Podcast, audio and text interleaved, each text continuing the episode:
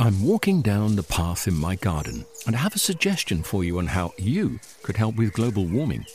With a large lawn, I found a simple way of making a big difference. I sold my ride-on mower and bought a top-of-the-range Kress robotic lawnmower. It runs off rechargeable batteries and uses cutting-edge technology to mow and maintain a lawn this size. The petrol mower has gone, and with it, the emissions. I actually don't know why I didn't sell the ride-on sooner. With the Kress robotic lawnmower, the lawn is actually looking better. The tiny grass cuttings fall into the grass roots, helping to fertilise the grass. And the family doesn't have to put up with the noise and fumes from the ride-on. And I've freed up more of my time to spend with them and in the garden. It's an easy step. And you could also be making that change today. Ask for Kress in your local garden machinery dealer. Or visit kress dot com. I'm walking down the path in my garden, and I have a suggestion for you on how you could help with global warming. With a large lawn, I found a simple way of making a big difference. I sold my ride-on mower and bought a top-of-the-range Kress robotic lawnmower. It runs off rechargeable batteries and uses cutting-edge technology to mow and maintain a lawn this size. The petrol mower has gone, and with it, the emissions. I actually don't know why I didn't sell the ride-on sooner. With the Kress robotic lawnmower, the lawn is actually looking better. The tiny grass cuttings fall into the grass roots, helping to fertilise the grass. And the family doesn't have to put up with the noise and fumes from the ride-on. And I've freed up more of my time to spend with them and in the garden. It's an easy step. And you could also be making that change today. Ask for Kress in your local garden machinery dealer. Or visit kress dot com. My first memory of tulips, I remember the colour most of all. They were planted in blocks and swathes, immersing you in technicolor happiness. I love tulips, I love them to bits. They're tall and graceful, things like Darwin's and lily-flowered tulips and parrot-flowered tulips have got the most extraordinary blooms, and I love the tiny species that can be as little as six inches, that's uh, fifteen centimetres tall. It's a real pleasure today to talk about tulips. Combinations of oranges, purples, reds and yellows are emblazoned in my mind. They would trade for enormously high prices, the equivalent of ten times a skilled labourer's wages, or the equivalent of a house, even buying a house for a single bulb. I'm Guy Barter. Right now is the perfect time to get those bulbs in the ground. So in this week's show, we'll hear about a collection of rare varieties in the U K, how some tulips got to the value of a mansion, and the colour combinations you can't be without. So let's get gardening with the R H S.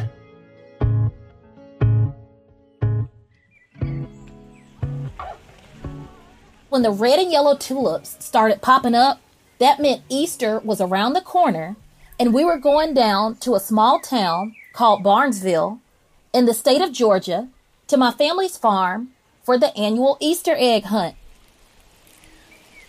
And indeed, there were some times we got rained out by the storms, and the celebration was taken indoors in my Aunt Lois's tiny little country house, and it was perfection. Writer and historian Abra Lee talking about her favourite memory of tulips there. Her words show us we can take inspiration from anywhere, including from those close by. My neighbour has a really good display and I'm slightly jealous, and I'm going to plant more this year so that I'm almost as good as hers. But yeah, I think tulips in the spring, wherever you see them, they do bring you joy. Garden designer Humera Ikram is a lover of all things tulips. She's joining us from her working shed just to be sure she's no further than a metre from some bulbs. Yeah, I have a big box behind me, which is making me feel guilty at the moment because I'm on the phone to you. Um, but I have got lots of high colour tulips, things in pinks and reds. I've got African King in their dream touch. So I've got lots of different types, and I'm hoping that I will have a display which will rival Hampton Court Palace. She's the perfect person to share some advice on the best colour combinations to bring you some springtime joy. For me, colour is really important. And personally, I do like deep, dark colours, um, especially that time of year. At the moment, I'm looking at kind of oranges, deep purples mixed together. And a couple of my favourite tulips at the moment are Ballerina, which is a really lovely deep orange, Queen of the Night or Havran, which are really dark tulips to kind of bounce off of those. And then Princess Irene, or there's this one called Brownie. Doesn't sound particularly nice, but it does look like an orangey brown colour, but it looks beautiful at that time of year, I think. I've got vintage colours too. And then you can choose which one you're going to go with. So those are sort of dusky pinks and whites with greens and yellows. So something a little bit softer. Okay, I can hear a leaf blower behind me. But um, as you can see, people are always gardening and always keeping themselves busy. So the colours I love, I use some tulips called Florosa, which is pink and green, which has kind of like little flecks through that. Evergreen, which is a green and white, which again is white, which has green flecks through it. Apricot Beauty, which is what it says, peachy apricot. And then Angelique, which is one of my favourites, which is like a pale pink, like a ballerina's kind of tutu. It's just gorgeous. So all of those put together. So you can either go very strong colours or you can go for sort of vintagey kind of pinks and, and lilacs and whites and greens. Whatever makes you happy is what I say to do in gardening. So how do you display your tulips? So you can put them into your beds and borders, and you can have them in blocks. So you can have big blocks or drifts of colour. So you can have drifts of pink with a little pool of green or something along those lines. You can mix them up if that makes you really happy and go for full colour and craziness. Or I think what's really lovely is also to put them in pots, especially by doors and entrances or places that you can see. I have a little office in my garden, and I like, I like to have a pot just outside so I can look at them all day. And that also brings the tulips up to your eye height or a little bit higher up, so you can really appreciate their kind of everything about them. So how do I partner tulips? What do I put them with? So for me, I think a lot about that early part of the year, because quite a lot of the plants I use in schemes are perennials, which will come up slightly later on, and then grasses and late summer perennials. And then I always have evergreen structures. So that first part of the year is usually a bit quieter. So to fill that, I will use lots of spring bulbs. So I start off with Iris reticulata, which is one of my favorite things. And if you can put that up close to you in small pots near your face, they're just fantastic little plants. Um, Chinodoxas and Osillas, Pushkinias, all those early things. And then I kind of move on to things like, you know, you can have some daffs as well, some narcissi. I particularly like white ones and poeticus ones. And then, you know, you can then have your tulips. And, and my, my new favourite thing is fritillarias. I love fritillaries. And especially if you get to see an imperial fritillary, it is one of the most beautiful things, but also looks so exotic. But it grows in our gardens in April. So I would say fritillaries, and also for their slightly... the moodiness of fritillaries, I would also go for those two. All the other ones, the persicas, there's lots of other ones, so have a look at those too. So I do often take bouquets from my garden and give them to my friends, because I, I like to be able to pick something that's personal. And at that time of year, I will pick whatever is in my garden. So it will be some kind of deeply saturated colour. Abu Hassan tulips are one of my favourites. They're deep red with yellow sort of edges. And I would put those with some kind of euphorbia possibly, and maybe some leaves from my cardoons to kind of bulk it up. So you'd get sort of a glaucous colour with some colour on the tulips with some other bits and pieces. And I think that at that time of year, you don't need much colour. You just want to see something fresh and green with a little touch of something. So that would probably be what I'd give to a friend. What do I like about tulips? I think it's the promise of something better, because usually it's after the dark days of winter. Especially this year, I thought that January was the longest month I've ever lived through. So when you get into February, you start seeing some signs of life. And then March, April, May is when the tulips come up, and it really gives you that sense of joy, the sense of spring coming, the sense of something better, and the days are getting longer and less dark. Those are the things that make me happy.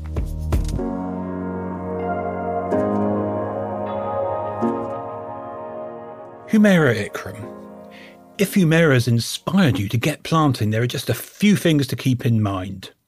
Slap the bulbs in as fast as you can now. Try and get the job done before mid-December because the tulips need a period of cold to trigger flowering. If you plant them in the new year, and we all get a bit behind sometimes, they might not get enough cold to give of their best. Plant them halfway down a pot if you're growing them in pots. If you're planting them in the ground, plant them three times the height of the bulb. They don't need any fertiliser and they don't need any fuss because what a tulip bulb is, like all bulbs, is a compressed plant. In that little bulb, there's a flower spike, there are leaves and there are root initials, and it's all ready to go. You just have to pop it in the ground and wait. You get best results by growing tulips in a sunny spot, particularly the species that might go on year after year. And come spring weather, the pots can dry out. That mustn't happen. Keep them moist but never soggy. Now we're going to head a bit further afield. We parked these four by four larders by the side of the road and we just hiked up a pretty rocky mountain. And, you know, there it was, you know, these little red tulips. They were nestled in a kind of very dry, barren environment. Sam Brockingham is a curator at Cambridge University Botanical Garden and is describing time he spent in Central Asia working to find and conserve rare wild tulips. Sometimes, you know, you can see them from a long distance away. Sometimes they're really clustered, these big wild tulip fields. But then sometimes some species just don't grow like that. They're kind of nestled and hidden in the rocks, and it's a little bit of a hunt. It's like a needle in a haystack, really. He works alongside Head of Horticulture, Sally Pettit. Hello, this is Sally Pettit. Yes, I've got lovely, lovely wavy things on this bright sunny day. Who has a very personal relationship with their collection. Oh, if I were to describe myself as one of these tulips, I think I would go for one that's of unknown origin, so nobody knows quite where it originated from, Tulipa cornuta. And it's, I mean, it's not built at all like me, but it's very, very slender and elegant, which is perhaps something that I aspire to be. I spoke to both of them to understand how they care for these species tulips. At Cambridge University Botanic Gardens, we have one of the U K's national collections, and that is a designation that is awarded to institutions that have really um, diverse collections of particular things. So we're really proud to have that collection. But at the same time, most tulips naturally occur in Central Asia. And so if you really want to get the biggest collection of wild tulips, that's where you want to head. And so we were hunting for rare and wild tulips in a range of countries in Central Asia, so in Kyrgyzstan, Kazakhstan, Tajikistan, Uzbekistan. You know, there are about something like eighty to one hundred species of tulip out there. And actually, you know, we were looking for species like Tulipa greigii or Tulipa turkmenistana. And these are really unusual tulips, really big, glossy and colourful flowers. Yellows, reds and whites. We were really hunting for those species that, that basically no one else had in their collections. That's what took us to Central Asia. We have a great variety of tulip species here in the collection at Cambridge. So we've got about eighty separate species and they are so diverse and variable, they're quite fascinating, just looking at the forms and shapes. So some may be only about eight to ten centimetres tall and have wavy, fluted, glaucous foliage. Others get up to about sixty centimetres and have very, very vivid, vibrant colours with very strappy, slender, upright leaves. So they vary greatly. And that's one of the fascinating things about the species is that, you know, they don't look at all like the typical plants that would grow in the garden. They're really quite different compared to the average tulips that you'll see in gardens because, you know, your average tulip you're seeing that people are growing, it's been played around with a lot by breeders. And so they might be less glossy, they might be less patterned, they might be a little more simple. But, you know, that's really just because they haven't been in cultivation, they haven't been bred. They, you know, they're, they're the real deal, the wild tulip. We've had our collection of tulip species here in the garden for many, many years. So it's one of the earliest of the national collections that are held across the country. And um, we've been able to maintain it through quite rigorous horticultural techniques and methods. So rather than plant the species out in the garden, we actually grow them in pots where we can keep an eye on them. We can regulate their watering. We can make sure that they get a good, warm, sunny spot, which helps them reproduce and replicate. And then it means that annually, at least we hope annually, we can actually then repot them. So every autumn or sort of late summer, autumn, we'll empty them out of the pots. We'll clean down the bulbs. So we'll strip off all the tunics, which is the outer coating on the bulbs. And then we'll give them all fresh compost, which is nothing particularly nutrient rich. It's a very well drained compost, lots of grit, and just means that they don't get overfed. You know, they come from areas of the world where they thrive in very, very poor conditions and poor soil. So that's what we want to replicate in the garden. So that's done on an annual basis. I think there are a number of species that people can relatively easily accommodate in their gardens and that will do quite well, providing you give them a good sunny spot and well-drained soils. Something like Tulipa turkestanica is a very, very delicate species with yellow and white flowers and quite striking in that colouring. Something like linifolia is one of the smaller species that will reach only about ten centimetres, but has intensely bright scarlet flowers, and they will open in the sun. So the more sun they get, the more star-like they look, because they just, you know, the, the petals reflect. Tulipa cornuta, which is quite unusual in its form and shape and elegance. And Tulipa bakeri is quite a rich pink species that occurs from the Mediterranean, and that will do very, very well and will naturalise quite happily in a, a good sunny site in the garden. So there are a range of species that you can get hold of if you're wanting to grow something slightly more unusual in the um, tulip line. One of the things you wanted to do was try and bring some of these wild tulips back into cultivation so that they add to our collections, but also it's a sort of insurance policy, because a lot of these species we were looking for are quite endangered. They're under threat because of climate change, because of grazing strategies. So often what we found is that the tulips are growing in areas that are also heavily grazed. So they're sort of occupying landscapes that are under intensive agriculture in various kinds of ways. So that's one threat. They're mostly mountain species. So as the climate warms, what they do is actually migrate up the mountains because they're trying to stay in that kind of coldish zone. But then, of course, eventually they're going to run out of space. So those are probably the two biggest threats to the tulips. We're actually working quite closely with people in those native habitats to really get a better picture of the state of the species in the wild. So whether there are threats to them from development or grazing, et cetera, et cetera, and to, to really begin to understand if there are conservation threats to habitat as well. So it's a very, very key collection for us.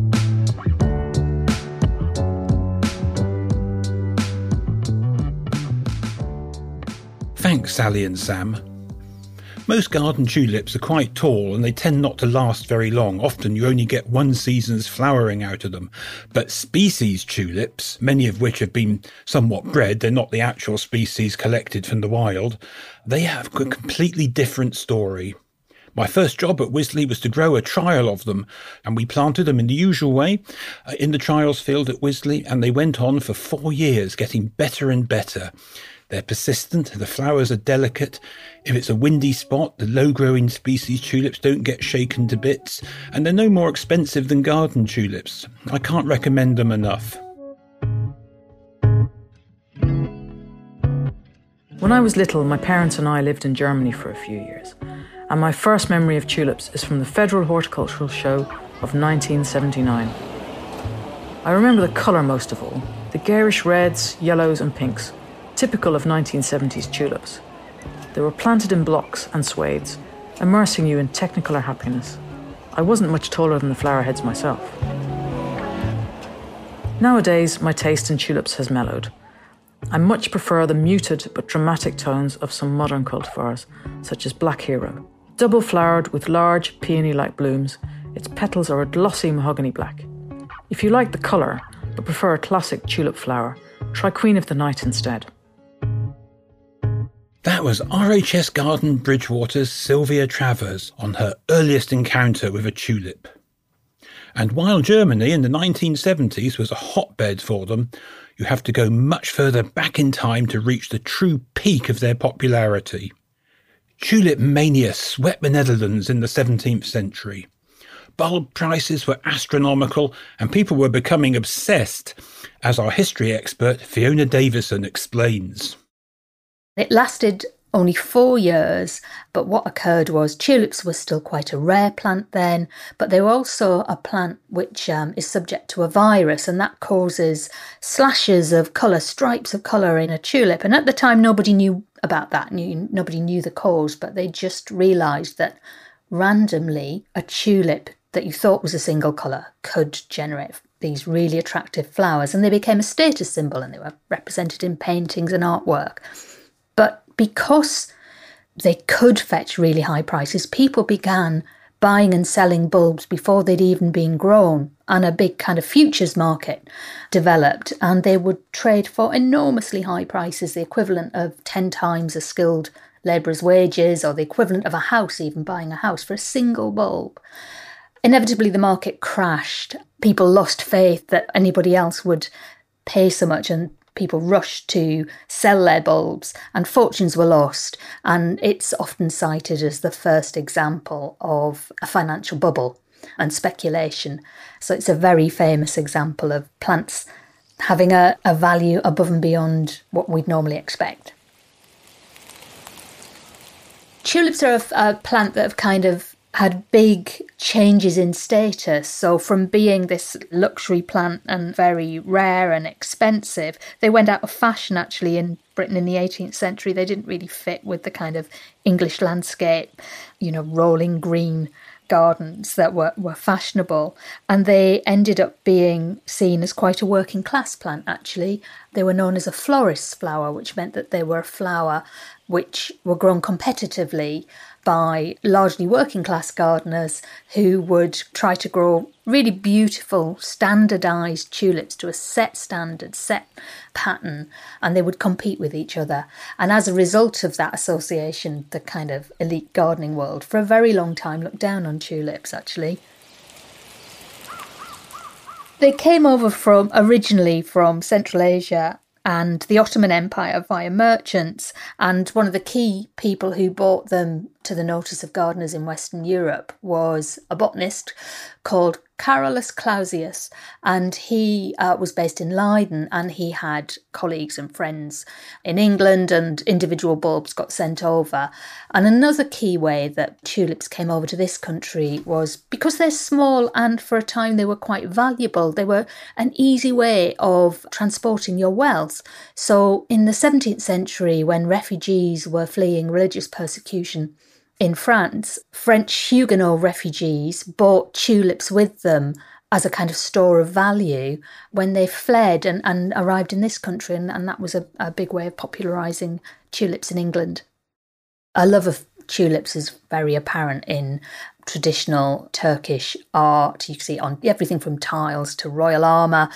And again, in the Ottoman Empire, they became very expensive plants. And in fact, the Sultan Selim the Second ordered prices to be fixed because he was getting cross that it was getting so expensive for him to develop his tulip collection. And anyone caught overcharging for a tulip could be beheaded. And quite handily, the Sultan's head gardener was also his chief executioner. So that was kind of an easy way of keeping a lid on his garden buying prices.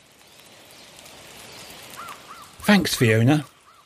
The broken tulips that were so popular in the seventeenth century are still being grown in one place, the Wakefield and North of England Tulip Society. This society is extremely knowledgeable, and they're bringing a collection of their wonderful, variegated, multicoloured blooms to our tulip show at R H S Garden, Harlow Carr, on the thirtieth of April to the first of May next year. Well, that takes us to the end of this week's show. Before I go today, I just wanted to leave you with a job to be thinking about this week. When I worked on the trials team at Wisley, we spent November bringing in all our equipment, stakes, supports, canes, wire, posts. We brought them in, cleaned them up, ordered replacements, ready to go in the spring. After that, we got stuck in on maintaining the furniture, so it's nice to get ahead of these things before we get thinking about the spring work. For more on anything we've discussed today, you can visit rhs.org.uk forward slash podcast or check out our show notes. Until next time, it's goodbye from me, Guy Barter. I'll leave you with our gardening advisors, Nikki Barker, and Jenny Bowden. My first memories of tulips are of my grandmother taking me to a big park in the town where she lived, because they didn't really have a garden. And every spring, it must have been April, May time, she used to take me up to walk around all the formal bedding, all the tulips that had been planted. And they were such bright colours, and they seemed to me to be about the same height as I was. But I used to love them, the way they were all in rows with all matching colour schemes, and I used to be made to get dressed up for the occasion, so it always seemed like a very exciting thing to do. My strongest tulip memory is spending a weekend at Great Dixter, Christopher Lloyd's house and garden. This is when I was a student at Wisley in the nineties. It had become a tradition for the students to work in the garden, and in return we stayed in the house and had wonderful evening meals in the Great Hall, and afterwards chatted with Christopher, head gardener Fergus, and the other gardeners in front of the huge open fire. We slept on the floor of the medieval book-lined drawing room, with the sounds of the fire dying down, and the glow was as vivid as the tulips outside.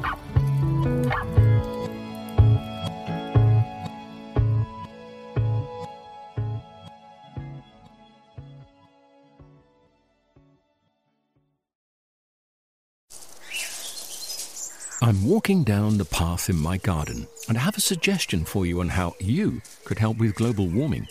With a large lawn, I found a simple way of making a big difference. I sold my ride-on mower and bought a top-of-the-range Kress robotic lawnmower. It runs off rechargeable batteries and uses cutting-edge technology to mow and maintain a lawn this size. The petrol mower has gone, and with it, the emissions. I actually don't know why I didn't sell the ride-on sooner. With the Kress robotic lawnmower, the lawn is actually looking better. The tiny grass cuttings fall into the grass roots, helping to fertilise the grass, and the family doesn't have to put up with the noise and fumes from the ride-on. And I've freed up more of my time to spend with them and in the garden. It's an easy step, and you could also be making that change today. Ask for Kress in your local garden machinery dealer, or visit kress dot com. Discover the beauty of an R H S membership all year round. Save twenty-five percent off an R H S membership today when paying by direct debit. Prices start at just fifty-five pounds fifty. With a membership, you'll gain access to an array of special events at our gardens all year round. Be the first to know about R H S flower shows and get exclusive member-only days, plus reduced rate tickets. And you'll have the chance to enhance your gardening know-how with access to free expert garden advice, monthly editions of the Garden magazine, and so much more. Terms and conditions apply.